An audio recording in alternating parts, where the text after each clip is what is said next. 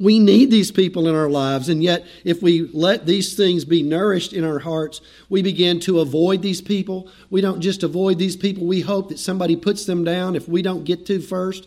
We avoid them, we stay away from them, and we love it when they're in pain. What Saul should have done is welcome David back just like Jonathan did. Love him just like Jonathan did. He should have clothed him with his put his own crown on him and said, "This is a great, this is part of my kingdom. This is my guy. He's in my world. I love this guy." But instead, he did not mortify his sin, but he desired David's death. He desired not to see him first, and then he desired his death. Well, how can we mortify jealousy? Well, James tells in James 3:14 through 18 that we have to pray. If we're going to win this battle, it's going to be on our knees. James writes, bitter envy and self ambition in your hearts does not come down from heaven. This is the wisdom of the devil. But wisdom that comes from above is first, first pure, then peace loving, considerate, submissive, full of mercy and good fruit. You and I, we must put this sin to death on our knees in prayer. We're going to have to wrestle with this. If we're going to win this battle, it's going to be in prayer. And you can't have it unless you ask for it. That what James says? if you do not ask, you, you do not have it because you do not ask. And so, you and I, when we have these feelings, we need to say, Lord, if I feed these feelings, I'm going to be full of hatred. I'm going to stay away from that person that I need in my life, be filled with bitterness. Lord, help me to be more concerned with you, be more concerned with your will, more concerned with your glory, more concerned with loving that guy. Help me to love that guy and see him as an asset and not my competitor. Help me not to distance myself from them, but receive them and love them. And thank God that I might have somebody that's a little better than me, or maybe a lot better than me. What happens if I don't mortify jealousy? Well, we're going to see ourselves acting just like Saul. In 1 Samuel 16 21, it says that Saul loved David very much. And then we get to chapter 18 and it says Saul's trying to kill him. Now, chapter 18, we're going to see in a few minutes. I don't think David knows this is going on. I think this is just something the text tells us, and we all know it, but I don't think David knows it. And I'll show you what I mean by that in a few minutes. But here he loves him, and then he hates him, and he wants to pin him to the wall with his sword. I mean, with his uh, spear. In verse 10, it tells us that that spirit of judgment came upon him and was harassing Saul so forcefully. And Saul tried to put him to death. You and I must not cherish these thoughts because they will, they will bear fruit. And we see this everywhere. Don't think that if you don't take care of jealousy and envy that it won't bear fruit. It does bear fruit. And one of the things i think that we have to be very careful about is i know that i don't see anybody carrying a spear in here right now. I don't see any spears on the wall. I don't see any you know weapons of war right over there but we're going to pick up on the way out the door. But we have to be careful about verbal spear throwing. Verbal spears Robert Fulghum writes in his book, All I really, really needed to know I learned in kindergarten. When I read this, I never forgot it. There's a logging practice used by the villagers in the Solomon Islands. When a tree is too large to be felled by a normal axe, by the men going out and chopping it down with an axe, the natives cut the tree down by yelling at it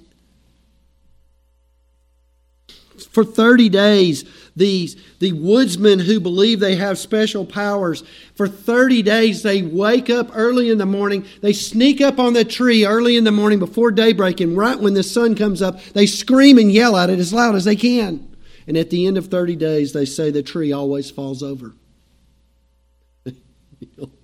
Now, you and I, I, I kind of laugh at that because how many, how many times have I used that illustration with y'all about telling you that um, have you ever seen anybody scream at a wall and it fall down? You know, we know it happened because it happened in Exodus. People screamed at a wall and it fell down, right, in Jericho? Have you ever seen a tree fall down because a bunch of guys think it's going to fall down? They scream at it. They, those silly, unsophisticated natives. But you know something? This is what Fulghum says. Maybe they got maybe they're teaching us something. These Solomon Islanders are teaching us that when you yell at living things, it kills their spirit. Take that to heart.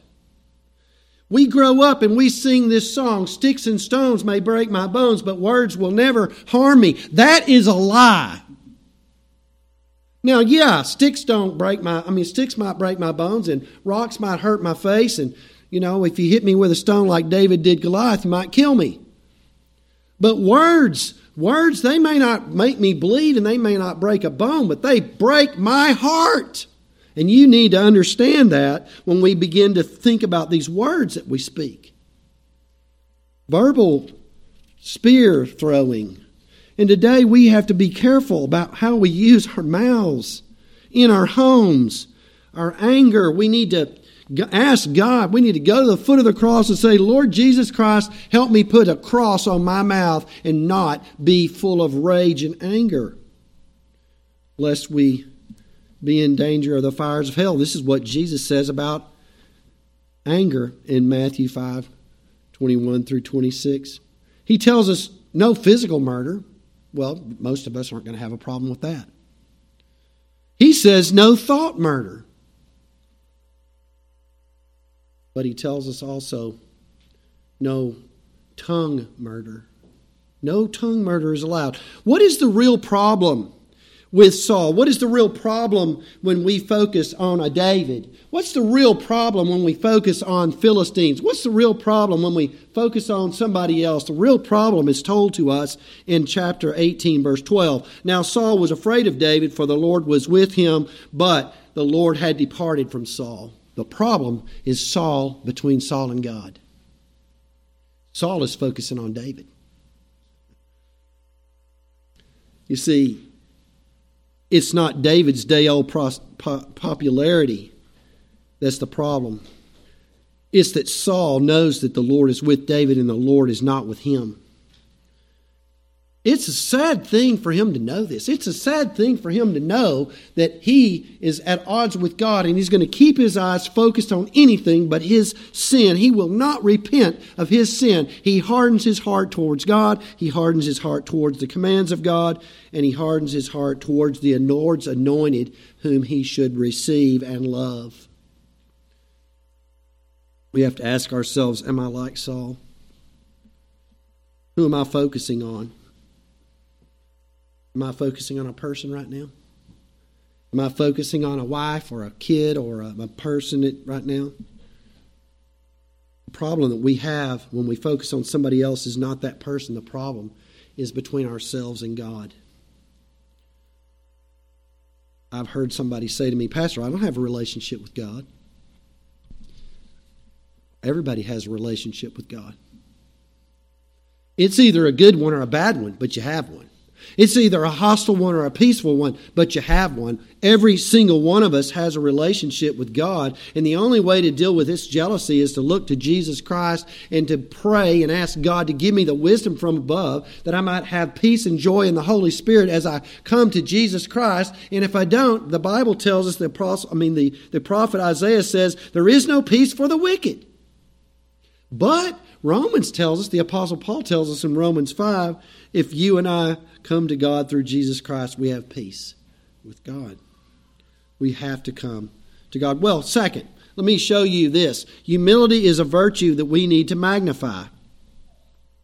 And in this text, three times we're going to see in verses 13 through 29 that as Saul spirals out of control in jealousy, David is humble. Saul's strategy is to send David to an early grave on the battlefield and have the Philistines kill him. And yet, what we're going to see is David is humble. In verses 13 through 16, Saul sent David into the battlefield and he gave him a thousand troops. And he sends him out there to go out and fight for him. The plan is to have David die. The plan is to have David dead on the battlefield. The, there's, there's two things going on. Let's get him in harm's way, and number two, let's get him out of town so that he doesn't, he's not always there in front of everybody, receiving all the notoriety. And well, David does it. This is David's humility.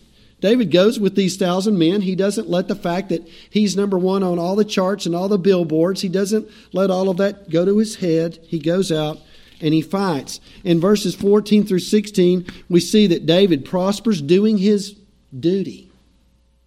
And men, we need to remember that, don't we? That's a sermon. Do your duty. Do your duty and see how God blesses you. Do your duty. Do those little things. So David's out there doing his duty. Nobody, no, he doesn't. Nobody knows where he is hardly, but it says he prospered. Everybody loved him, and Saul's plan was sabotaged. In verses 17 through 19, Saul comes up with another scheme. He's going to give his daughter Merab to him. And if you remember those days when David was on the, on the, out there with the sheep and he comes in, Daddy gives him the cheeses. Remember the cheeses? I always like to talk about the cheeses. The 10 cheeses. He goes in, he checks on all the boys, gives the food to the boys, comes back gives Dad the news. Well, one day he's on the battlefield, and remember they said, hey, if you kill Goliath, you get one of Saul's daughters. Well, we don't know if that was something that Saul actually said or not. We don't know if it was a rumor or something he actually said, but it becomes the next plan because he's going to give, Saul is going to give David Merab in order to get him back on the battlefield. Verse 17, he says, Hey, listen, you can have her. Only thing you have to do is go out and fight for me and fight the Lord's battles. This man's depravity knows no end. He's going to use his daughter to get him out on the battlefield. He's going to use theological language to turn David's crank because David thinks theologically. Go out and fight for the king and for the Lord. So he's going to get him out there to fight for the Lord. And so David, in humility, says this Who am I? This is in verse 18. Who am I? And what is my life or my father's family in Israel that I should be the king's son in law? Who am I? He has a low opinion of himself. He, he thinks about his father's family. He comes from a poor family. He comes from a family, some people might say, has been tainted by Moabite blood. Remember Ruth, Mary, and Boaz? He has a small opinion of himself. And then Saul, I think cruelly, gives this woman away to another man. And yet David is preserved in the midst of all of this. Then we come to another scheme in verses 20 through 29. It's very similar to the last one. He's going to give his daughter Michal to David. He finds out that Michal loves David, and so what he wants to do is give Michal to David. And uh, I think there's two prongs here, and I just say this really quickly. Verse 21 says, Saul thought, I will give her to him that she may become a snare to him. And the word snare speaks of idolatry. I think there's two prongs here. I think he's going to give to David Michal with the hopes of if he loves Michal, he will follow her into her idolatry and harm David's relationship to the Lord. The second prong is this it'll get him out there, back on the battlefield, and this is what he has to do to have her. Verse 25. Saul then said to his men, Thus you shall say to David, The king does not desire any dowry. We understand you're poor. No desire for a dowry. Just give me a hundred foreskins of the Philistines to take vengeance on the king's enemies. I want you to go out for her. You have to go kill a hundred men and bring 100 bloody proofs of it. We talked about being careful about words, and so I'm like being careful. Right? Bloody proof. You have to prove it. Well, not only is this dangerous just going out and killing a hundred guys, but if he goes out and kills a hundred Philistines, he becomes public enemy number one among the Philistines. How does David respond to this? Well, in verse 23, he's, here's more humility. Is it trivial in your sight to become the king's son in law? Since I'm a poor man and lightly esteemed? Here he is again. Is it a trivial thing? I, I don't think so. He's very humble. He's very excited to go do the Lord's work, but he's very humble about all of this. And he goes out and he fights and he brings back 200 bloody proofs that he had killed many of the Philistines. Humility is something that we need to magnify. This is a person who won't worry about the billboards. This is a person who's not looking at ESPN and listening to all the things they're saying about him when he was in Israel. This is a person who says, Who am I? This is a person who says it's not a trivial thing to become uh, the king's son in law.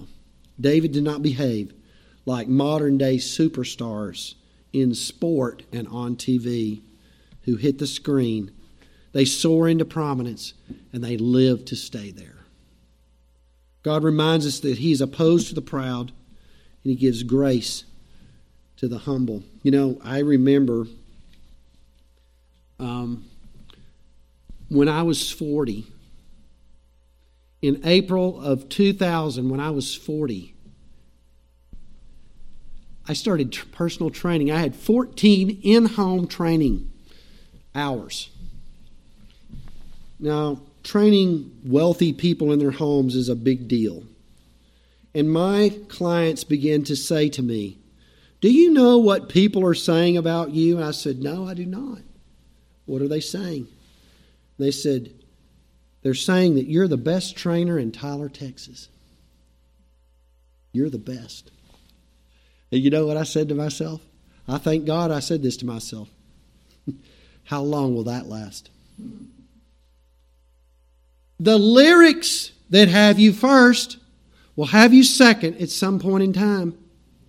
And so, what is our goal, men? What is our goal, ladies? Our goal is to do our duty.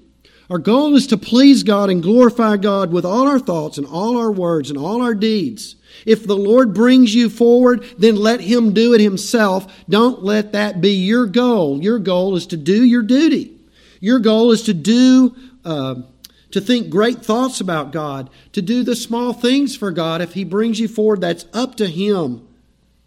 But our duty is not to seek great things for ourselves, but to think small about ourselves. Well, finally, this is this is the point I've been wanting to get to because I know every man in here, and I know we all need to hear this one. Favor is a secret grace from God to be pondered. There's two things happening in chapter 18. One, it's apparent we know that Saul is filled with jealousy and desire to put David to death, but every step along the way, he's been foiled. There's been a saboteur. There's been somebody sabotaging every one of his plans. He hadn't gotten his way. And the other thing we see that's apparent in this chapter is it seems that God has been favoring David, and David doesn't even seem to know it. Do you think about that? David doesn't really seem to know it. Somebody might say, well, how in the world? In chapter 19, verse 1, we absolutely know it. He says it out loud to his servants. But in chapter 18, it's all, it's all what we know from the face of reading the text. How could David not know that Saul's jealousy, when Saul is full of jealousy and ready to kill him, when Saul had thrown a spear at him twice? That's a good question. But I think it can be explained. Saul was being terrorized by the Spirit from the Lord. Saul was not himself. And remember, the medicine is the heart playing. And maybe the medicine hadn't taken effect yet. And so he's sort of out of his mind. He loses control. He throws a spear at David. And David, maybe David's heard Saul apologize to him over and over and over. Please forgive me. I'm sorry. I wasn't in my right mind. It can all be explained. You and I know he's trying to kill David. We read it, but David's not reading this. He didn't read 1 Samuel 18. You and I are. But even if the danger that David was in, even if it was not apparent to him, it's very apparent that the Lord is favoring David, the Lord is taking care of David, and David may not even know. God's greatest favor is sometimes secret. Saul, his sinful and jealous but, but God's great secret God's secret favor is greater than Saul's sinful jealousy. Our God is secretive at times. He operates off the radar to preserve us. You don't know it. You're out there doing your duty. You're out there doing the next right thing, and you're not aware that God is favoring you in the book of Exodus, you remember the story about Pharaoh. Pharaoh came into power who knew not Joseph. And all of God's people, he saw all of God's people, they were so numerous and he feared them. And he sought to kill them. So he had three plans too. His first plan was to oppress them with labor, but they grew stronger. His second plan was to have the, the midwives kill the baby, the bo- baby boys on the birth stool, but the, but the midwives didn't get there in time. The third plan was to have the Egyptians throw the baby boys of the Hebrews into the Nile River.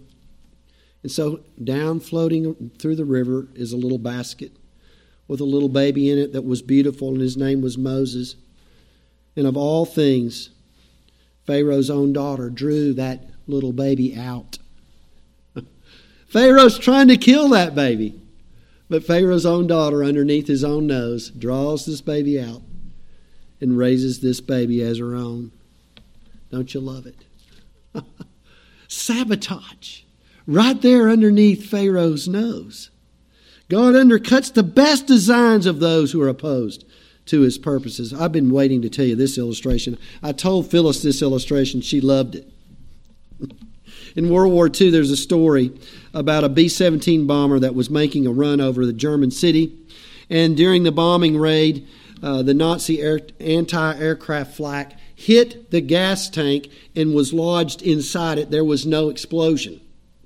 The next morning, the pilot comes to the crew chief and says, I want to take that shell home as a souvenir.